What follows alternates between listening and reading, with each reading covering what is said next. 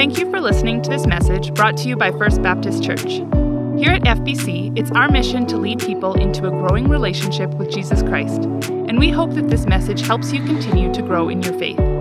This audio is property of First Baptist Church, but feel free to give away copies of this message in the hopes that others will be impacted by what they hear. For more information about FBC, or if you want to stay connected with us, visit our website at fbcloyd.ca or look us up on Facebook and Instagram. Thanks and enjoy the latest from FBC.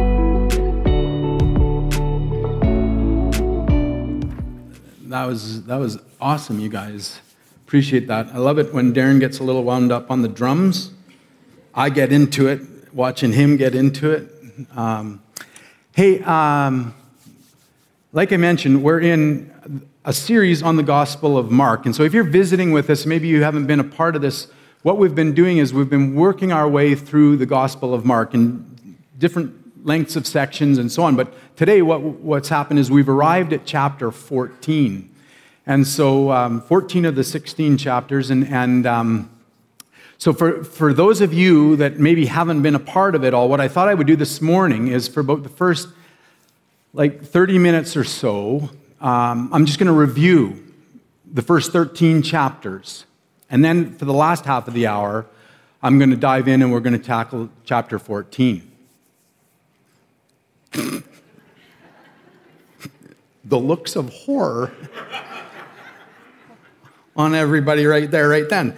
You know, I spend a lot of time in my office coming up with these plans each week, you guys, and I could tell that was a stinker right there because that did not go over well. no, I'm just kidding. We're not, we're not going to spend an hour. We're going to dive right into chapter 14, and we're not going to cover the whole chapter this morning. We're going to do the first 42 verses. And um, so that's, that's a, a, big chunk, and we're going to have to kind of make our way through it fairly quickly. Um, this is a, a section of scripture that is often referred to as the passion of Jesus or the, the passion of the Christ. And that's kind of weird. I don't know if you've heard that term before, you've run into that, um, that, that terminology, the passion of the Christ. And uh, really, like, I mean, it's all to do with his arrest and his trial and then his crucifixion and his death. And, and we're talking about that in terms of passion. Well, it doesn't make sense until maybe you understand that, that the passion that's taken from a Latin word for suffering. And so when we understand that the passion or the suffering of Christ is what we're talking about. Well, this now starts to make a lot more sense. And in verses 1 and 2, Mark points out why Jesus is going to suffer.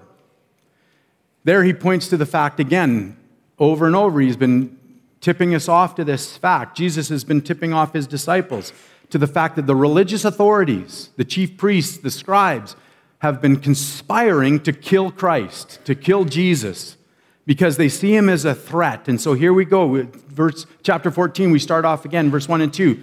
Mark reminding us that the religious authorities were setting out to kill Jesus. And what they wanted to do is they wanted to do it in secret as much as possible. This was Passover time. There's all kinds of people in Jerusalem. There's a big crowd. And so they want to do this in secret, preferably not during the festival of the Passover, so as to not incite a riot. They want to keep this as low key as possible. They don't want this to get out of hand. Well, there's so many people around and where this could cause a problem and get them into more trouble with Rome and everything like it. So that's why the section we're going into is called the Passion, the suffering of Christ, because they're out to get him. And as we start this section today, we see that the action is stepping up a notch. The plotting and the planning of the Pharisees is, is, is about to be put into action. It's no longer just on paper, it's going to start playing out in 3D. So before we dive in, let's pray just once more and ask God to come and speak to us. Father, again, right now, Father, Lord,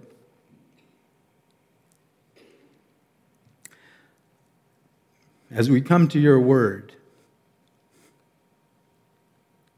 I pray that for those that don't know you yet, that you would come alive for them today. that they might know and sense you in a way that they have never felt you before, never experienced you before, that they would be convinced today that you are real, that you are alive, and that you are at work. And Father, for those of us that do know you, that we would come to know you better. That you would change our hearts and our minds this morning. That we would understand our place before you today, our responsibility in light of who you are.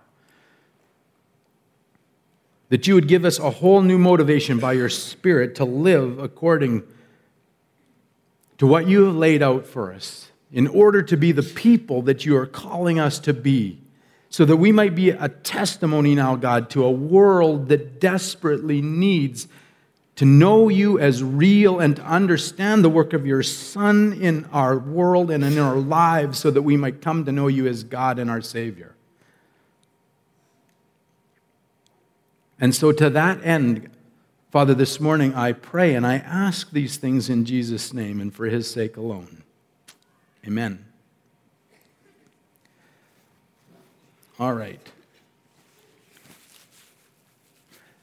Now, in your Bibles, as you're, as you're looking at this section of uh, Scripture, you're going to find that it's divided up into four or five sections, depending.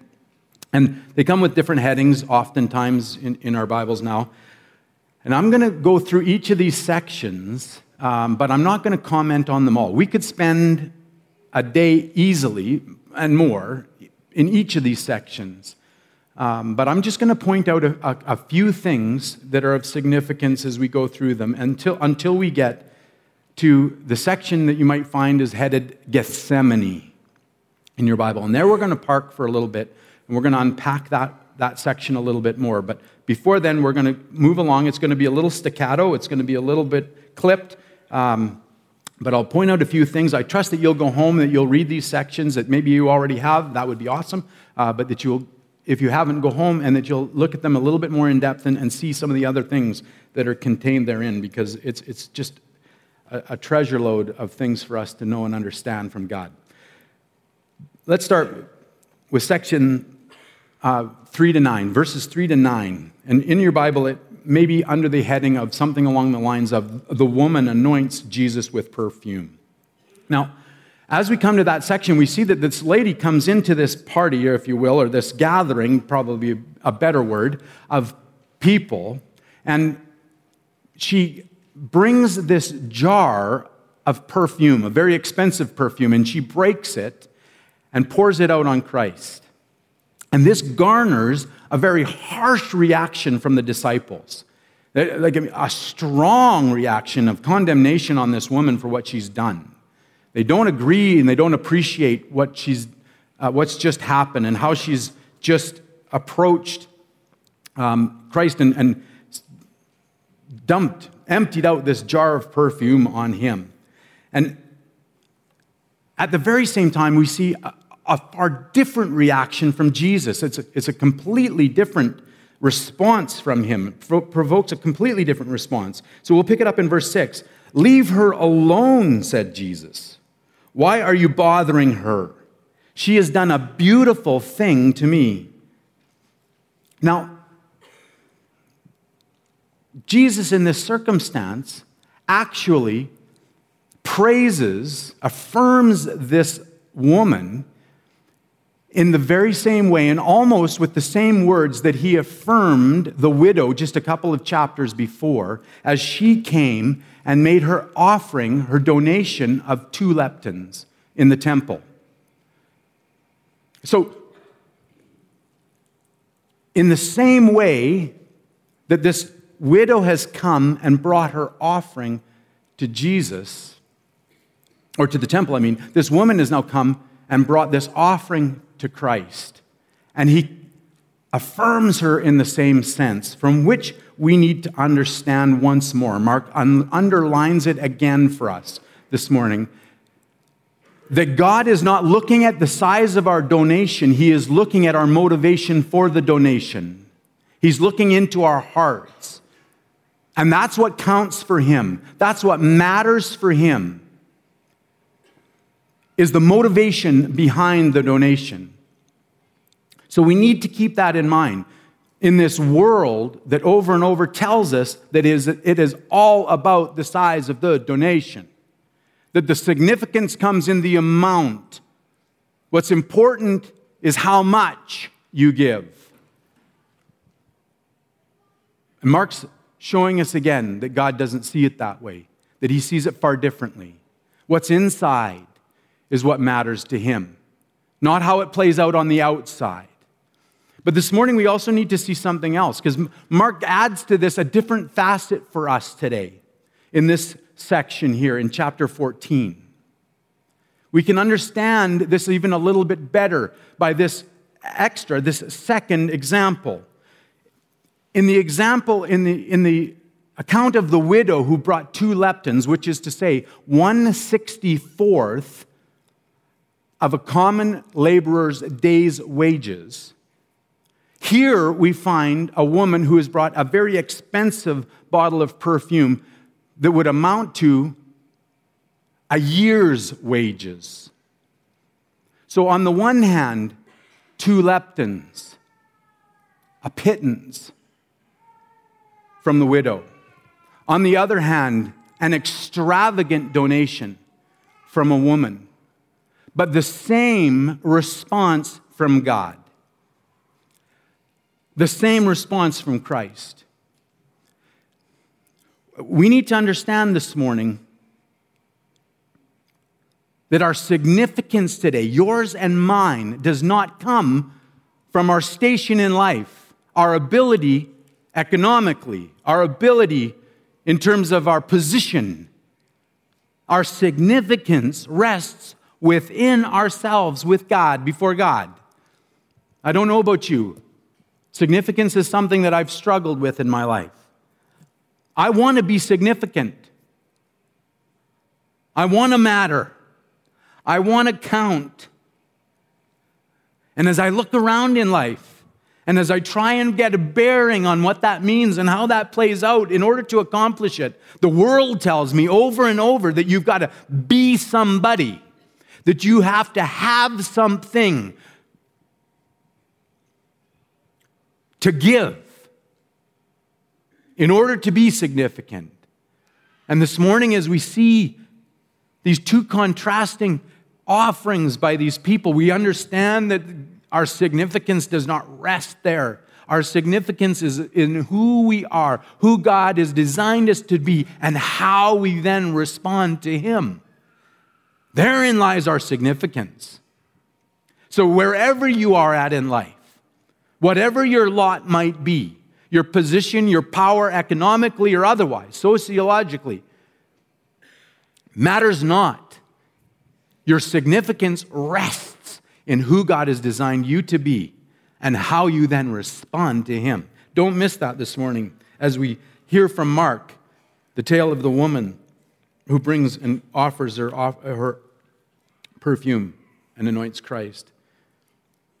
Verse 8 continues in this section. I just want to draw this quickly to your attention.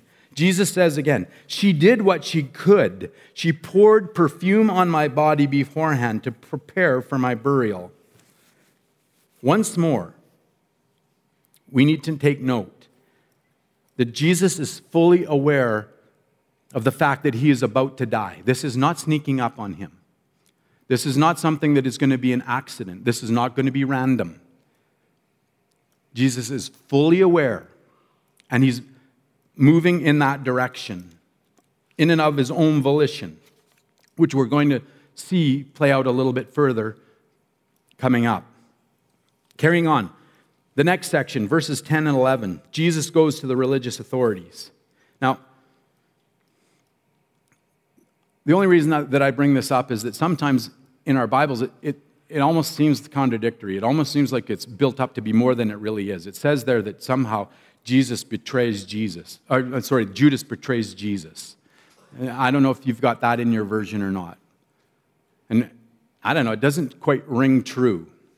When, when we look at the term betrays, it's better understood, I think, to mean that he was handed over. Judas handed over Jesus. And so that helped me at least to understand. That helps me to, to, to understand what Judas did. Now, remember, back in verse 1 and 2, the religious, religious authorities have decided that they're going to kill Jesus. That's what they're after. That's their intention. That's their plan. But they're trying to do this at a time that's not going to raise a whole bunch of problems for themselves, where people are going to get all agitated and they risk a revolt. So they're trying to do it as best they can in secret, but they don't know what Jesus' activities are, where he's going to be next, what's going to happen. They don't want to take him in public if they can avoid that. So they're looking for a discrete point in time to start and enact this plan. And I think they've got the rest of the plan all in place. As we see that play out, as we see the trial play out coming up in the weeks ahead, next couple of weeks, then I think that that's scripted personally. I think that they've got that. They've been taking notes. They know what they're going to charge him with. They know how they're going to try and bring up this evidence, yada yada yada, blah blah blah. Their problem is is that they don't know when they can get him, and they don't want they don't want to do it at the wrong time. So Judas comes along and says, "I can help you with that. I'll hand him over to you at the most appropriate time when it's quiet. I'll come and get you." and you can come and get him. It solves the last of the religious authorities' problems. When do we implement the plan? Judas fills in that gap. Now, verses 12 to 26, the next section is often referred to and usually referred to in your Bibles as the Last Supper. And we could park here for a long time. Um, but I want to just point out a couple of things quickly. First of all, verse 18 is the first mention now that one of the disciples is implicated in this plan where Jesus is about to die. Up until now, Jesus has been saying that I'm going to go and I'm going to die. The, the religious authorities in Jerusalem are going to take me I'm going to die. But this is the first time at this meal that Jesus drops the bombshell that one of the disciples is somehow in on this, is implicated in this event that's about to happen. And can you imagine being there? Going, what? Like, I don't even understand yet what you're talking about, that you're going to die. You're supposed to be leading us on to victory here as the Messiah, but now you're going to die. I'm trying to get that through my head. And, and, and now you're telling me that somehow one of us is implicated in this? So they've got a lot to process. And Jesus then begins to point them beyond what's about to happen.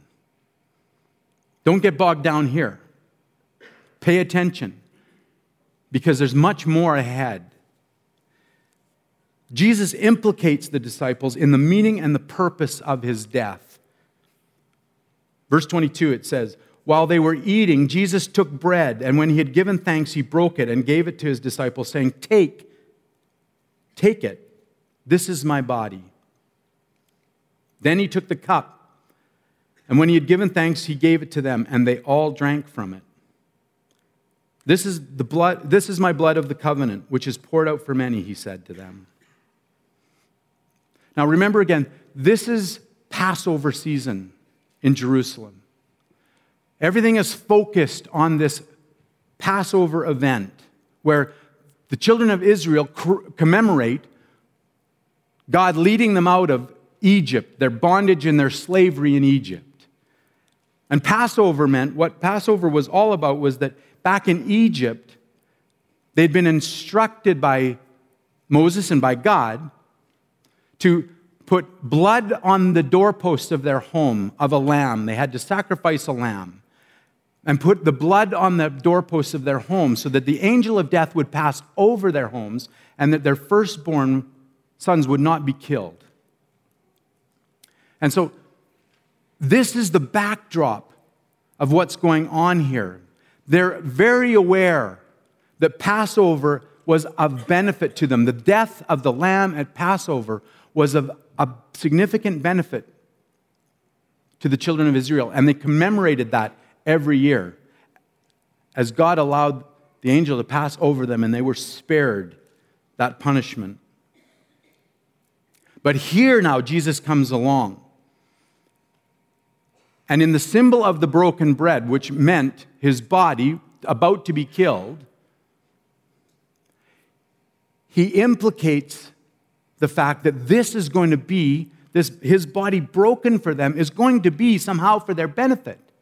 So they're trying to wrap their heads around this that he's going to die, that now somehow one of us is going to be implicated in this, but yet somehow this is going to be for our benefit. And what's more, then, Jesus takes the next step as he hands them the bread and the cup and asks them to participate with him.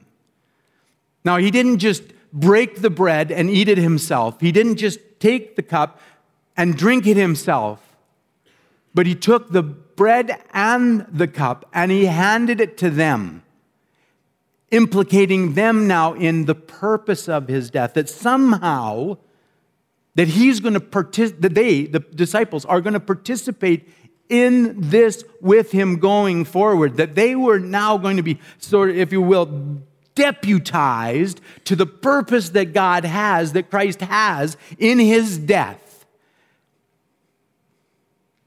And that going forward, then, that they would have a place and a part to play in this plan that would somehow be for our benefit. Now, this morning, as we've seen, as we've gone through the Gospel of Mark, the disciples are not just the disciples themselves, but they are also representative of you and I today. And herein, we need to understand that if we call ourselves followers of Christ, that Jesus was saying that now in my death, there will be a benefit for you. That my death is going to be of benefit for you. And what's more, that if you follow me, then, then you are now implicated in the purpose of my death. That what is making me go to this stage, this step, take this step, the motivation behind it the reason for it is now yours to carry on beyond us, beyond this event itself, into the future. It's, a, it's, it's amazing. We can't miss it. Don't miss it this morning. It's not just for the disciples, it's for you and I as well. Now, Jesus also refers here to the blood of the covenant. And if you're not familiar with this, this gets all a little bit wacky doodle. What, weird. What's all this blood of the covenant stuff?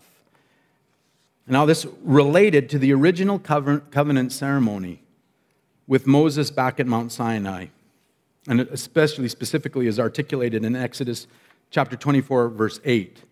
There it says, Moses then took the blood, sprinkled it on the people, and said, This is the blood of the covenant that the Lord has made with you in accordance with all these words. Everything that he had just outlined for them at Mount Sinai, he seals them with this blood. The sprinkling of blood by Moses over the people sealed God's relationship with the Israelites after he had delivered them from Egypt.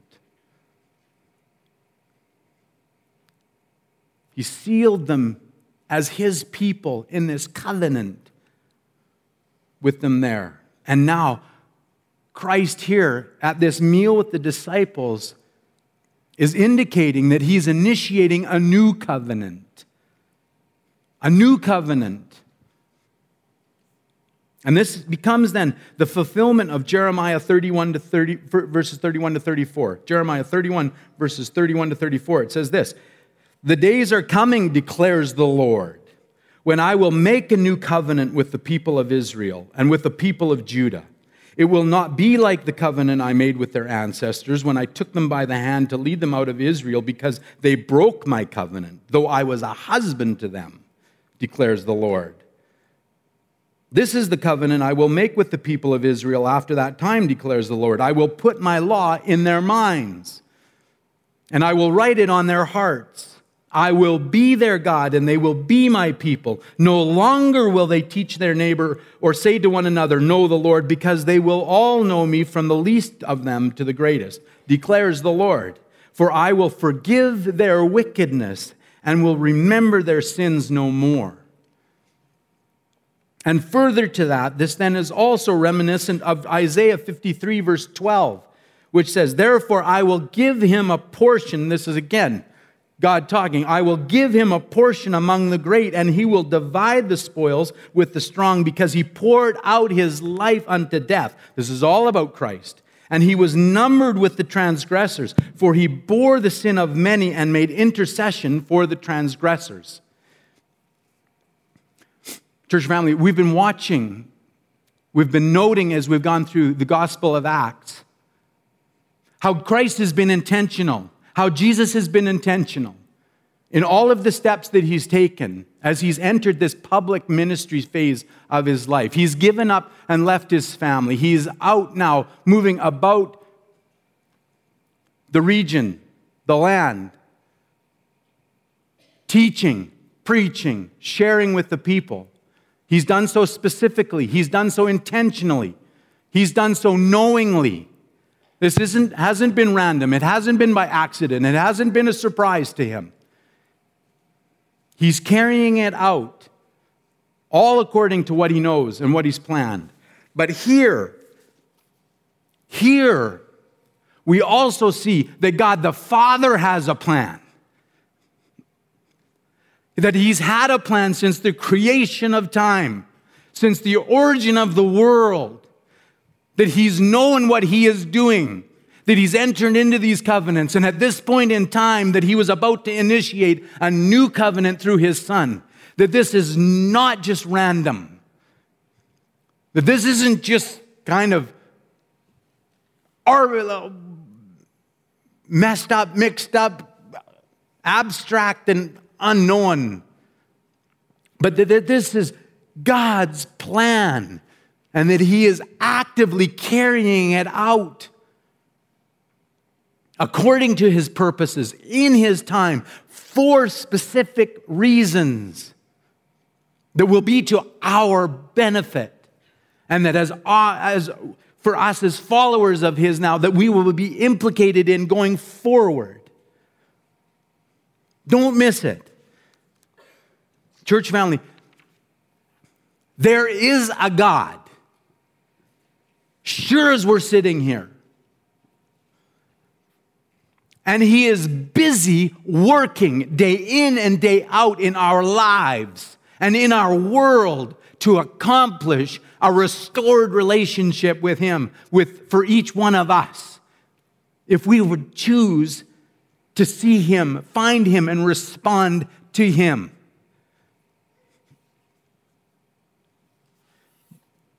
Verses 27 to 31 is a section entitled uh, Jesus Predicts Peter's Denial. And it starts off with some words that are actually Christ referencing Zechariah 13, verse 7. It's not random, it's not kind of crazy talk. Jesus is quoting Zechariah 13, verse 7, which says, Awake, sword, against my shepherd. That's against Jesus. Against the man who is close to me, declares the Lord Almighty. Strike the shepherd, and the sheep will be scattered, and I will turn my hand against the little ones. So that's where that comes from. It's again a demonstration that God has a plan, that He's working it out. Now, we focus so much when we come to this section on Peter's denial. But the fact is, is that each one of the disciples is going to deny Jesus. Each one of them. Verse 27 says, You will all fall away. That's from Jesus. He looks at his disciples. Peter's the one that we're paying attention to. Oh, we're thinking of Peter. What's up with you, dude? Don't be so bold. Don't be so rash. But don't miss. Jesus says to each of the disciples, You will all fall away. And once again, we need to understand that the disciples are representative of you, of you and I again here too. That we too are going to fall away.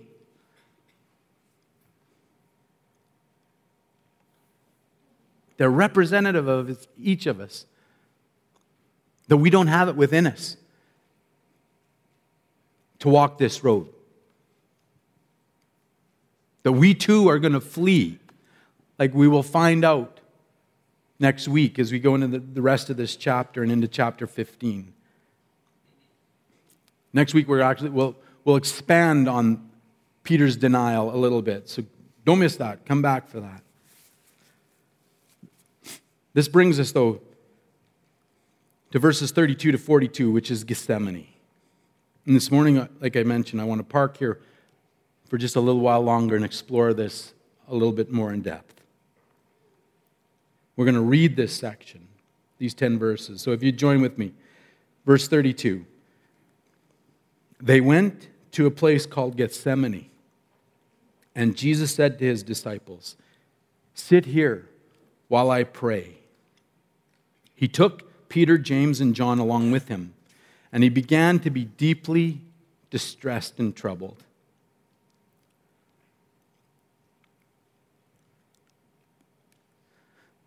My soul is overwhelmed with sorrow to the point of death, he said to them. Stay here and keep watch. Going a little further, he fell to the ground and prayed that if possible, the hour might pass from him. Abba, Father, he said, everything is possible for you. Take this cup from me. Yet not what I will, but what you will. Then he returned to his disciples and found them sleeping. Simon, he said to Peter, are you asleep? Couldn't you keep watching for one hour? Watch and pray so that you will not fall into temptation. The spirit is willing, but the flesh is weak. Once more, he went away and prayed the same thing. Then he came back. Sorry, when he came back, he again found them sleeping because their eyes were heavy. They did not know what to say to him. Returning the third time, he said to them, Are you still sleeping and resting? Enough. The hour has come. Look, the Son of Man is delivered into the hands of sinners. Rise, let us go. Here comes my betrayer. I think that as we come to this passion of Christ, that this section is perhaps one of the more disregarded parts of the account. Overshadowed, maybe, by virtue of all the action parts that are going on around it that we tend to, be gra- to gravitate towards. Or overlooked, possibly, maybe on account of our low esteem of prayer. But this morning, if that's the case for you and I, maybe, maybe we can change that a little bit. In his commentary on the Gospel of Mark, James Edwards says this the cross is a matter of the heart before it is a matter of the hand, a matter of the will before it is an empirical reality.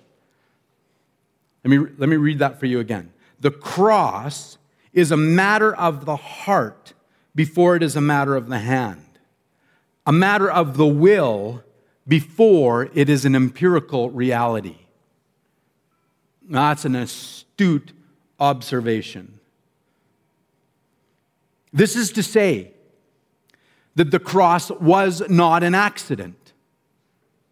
The cross was not a surprise.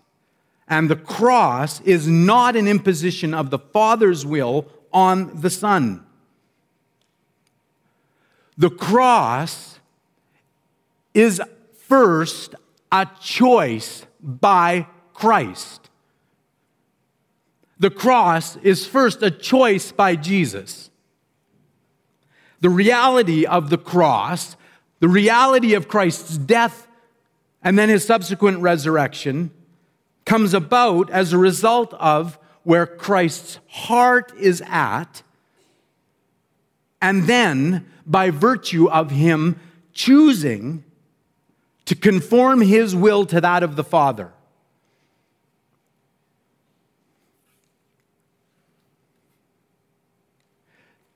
The cross comes about, first of all, as a result of where Christ's heart is at. And secondly, then, because of his decision, his choice to submit his will to that of the Father. Now, for followers of Jesus Christ today, for those of us, you and I, that claim to be followers of Jesus Christ, this has to have a bearing on how we live our lives. It must. At the, at the beginning of this series, I mentioned that the, the Gospel of Mark speaks to us about discipleship. It speaks to us about what it means to be a follower of Jesus Christ. Mark gives us this picture of what being a disciple is all about. And we've seen that throughout this book. But here in Gethsemane, we find the core of the matter. We find the very center of the deal our hearts, and our wills. Now, I appreciate that in life, for you and I today, that there are things in this life that we are implicated in, that we are subject to, that we have no control over in and of ourselves. However, the majority of your life and mine plays out according to our hearts and our wills. What we hold of value in our hearts and what we will to do in our lives. And for that matter, even in the areas of life that we are subject to, where we are implicated in, that we have no control over, we do actually then exercise our own response to those issues according to where our hearts are at and our wills are at. Where our hearts are at and how we exercise our wills is foundational today to our discipleship, to where we are at as followers of Jesus Christ. So, the first question that we have to ask this morning is where are our hearts? Where are our hearts today? Now, guys,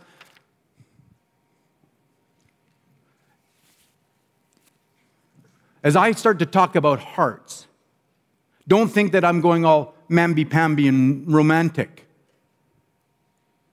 Don't think that this is all, all now just for the girls. Oh, we're talking about heart stuff. That's, that's for the girls. But no, don't, don't go there. Boys, this is for us, every bit as, as much as it is for the ladies. The question that I'm asking is where is your devotion today, guys? Ladies, what are you devoted to today? What are your priorities day by day? Where is your focus? What are your intentions?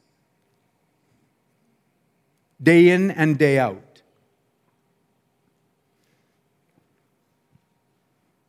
I'm here to tell you that if our hearts are anywhere else other than on God, we have a problem. You and I have a problem. To the extent that our hearts drift away from God, we have a problem. Houston, we have a problem. Lloydminster, we have a problem. FBC, we have a problem. If you are focused on pleasure this morning, you've got a problem. If we are focused on comfort this morning, we've got a problem. And you say to me, well, Doug,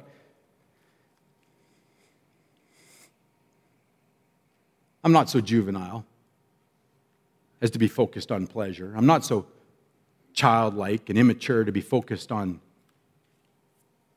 comfort. I have focuses. I'm focused on my family. That's a good thing. I'd say you have a problem. You say, I'm, I'm focused on my wife, I'm focused on my husband, I'm focused on my spouse. I would say, You have a problem. You know, we, we are so adept at rationalizing our way through, at spiritualizing our focuses and our, object, our, our objects, our priorities, in order to make it sound proper, in order to somehow make it acceptable to God. That I would be able to focus on something other than Him and have Him somehow endorse that. And I'm here to say, you've got a problem. I've got a problem every time I do that.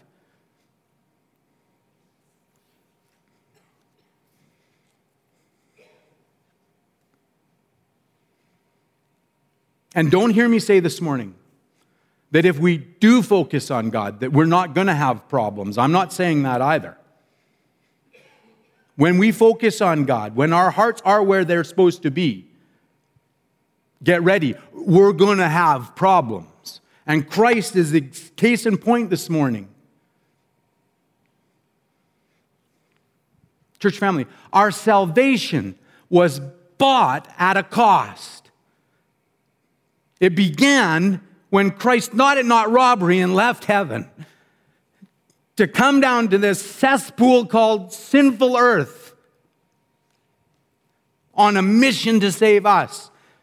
We've seen it play out. The cost of our salvation is played out week by week as we've gone through this gospel. As Jesus is rejected by his family, as he's rejected by his community, as he's rejected by people, as they thumb their noses at him, as they disrespect him, as they scoff, as the religious leaders are now planning and plotting to kill him.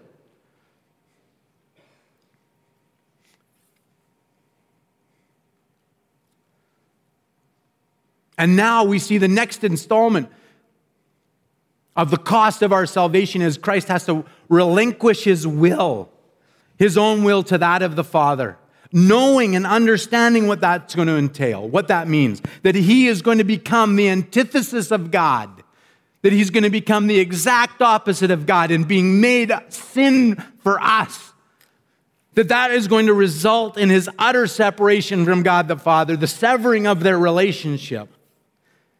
And what's more, that he will be made the object of God's wrath on our account, yours and mine, for our sin, not his. There's a price to pay for our salvation. Christ paid it. But now he's pointed to the fact, as we've seen earlier in the account in the gospel, where he calls us now to pick up our cross and follow him, which is to say that we now have a cost to pay ourselves. We're going to have trouble.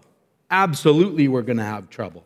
But this is the trouble that we want to have following Christ and having our hearts on him, not the trouble that comes from being distracted and detoured away from Him by the world around us.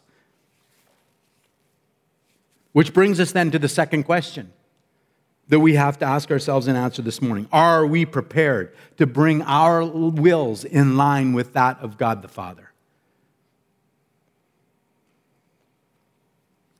Are we ready to count the cost today?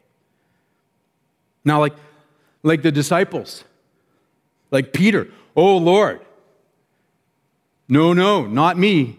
I'm not going to deny you. That's not going to happen. I'm in for the long haul. I'm here, I'm in when the going gets tough, you can count on me. And we're like that, aren't we? That's us. All of the disciples then went and said, Yeah, no, not me. You don't have to worry about me, Jesus. But when the going gets tough, isn't it so often that we scatter? God says no to abortion. And we say, well, wait a second, that's inconvenient.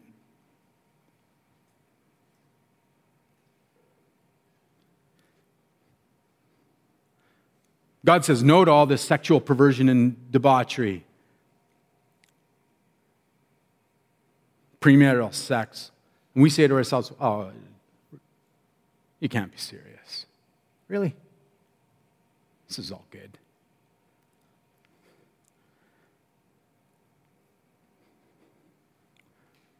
God says, I hate divorce.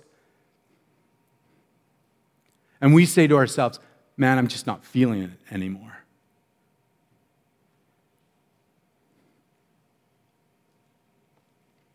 And our will becomes not to follow God, not to trust Him, to be able to get me through, not just even get me through, but to help me thrive in the midst of the chaos, and in the midst of the junk. To solve these problems in my life. No, no, no, no, no. My will becomes to follow my own self interest. And we scatter, we scatter.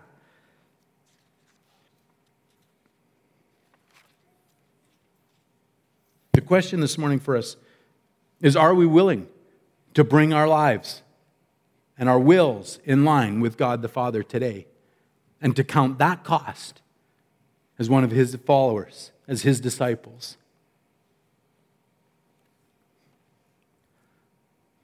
Now, the thing is, we're late, I'm, I apologize. Really quickly, God doesn't leave us there. He doesn't leave us there knowing that we're going to scatter, knowing that we're going to fail.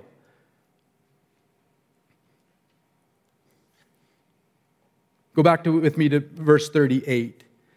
Jesus comes along and he says to the disciples, Watch and pray so that you will not fall into temptation. The spirit is willing, but the flesh is weak. God points us to how to endure, how to succeed in the midst of this against our own self interest. He says, Watch and pray. Just as he's outlined in chapter 13 be watchful, be attentive, watch, and pray. He now calls us as individuals to do it ourselves, individually every day. Watch and pray because the spirit is willing, but the flesh is weak, which is to say, our higher nature, that part that wants to follow God. And we do, don't we? We want to follow God.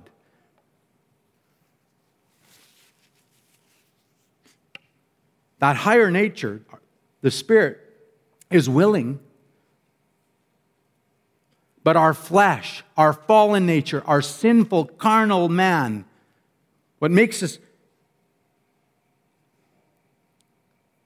the humans that we are, this sin that's working in our lives, that's the, the problem. That's where we're weak.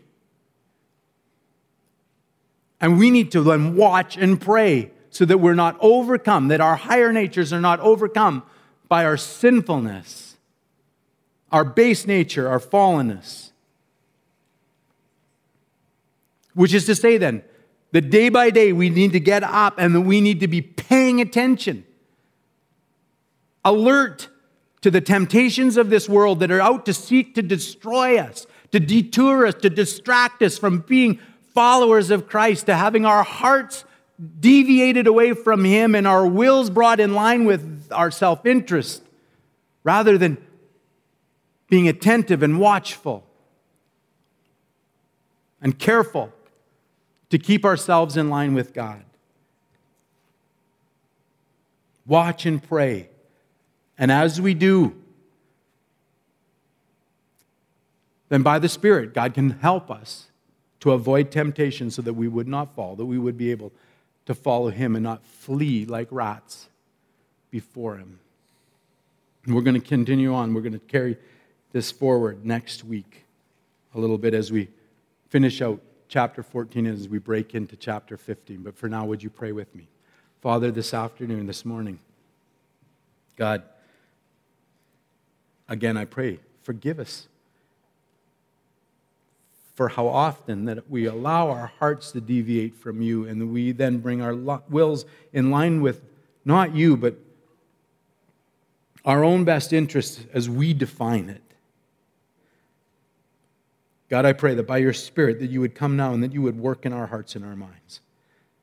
That you would convict us, that you would point us to where we are right now succumbing to temptation, deviating from who you are and what you are about all to our de- detriment, and that you would help us to course correct. God, that you would make us into your people, that we would not play with our faith, that this would not be a joke to us, that this would not be a peripheral to us, that, that, that our faith with you, our relationship with you would be central to our lives and our hearts and our wills. And I pray this now, all for Jesus' sake, in light of what he's given up for us. In response to his example to us. For his sake alone. Amen.